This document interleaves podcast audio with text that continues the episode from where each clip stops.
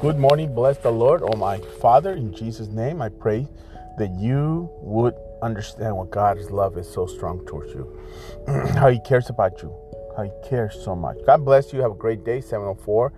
I'm in Meriden.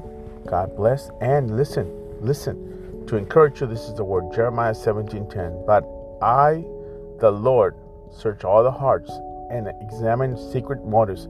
I give all people their due rewards according to what their actions deserve. What do your actions deserve? Think about it. We've we've been we've been bad. Come on, come on, be real. You have a great day. I'm praying for you tonight, seven o'clock. We have prayer. Uh, come on out. Don't stay home.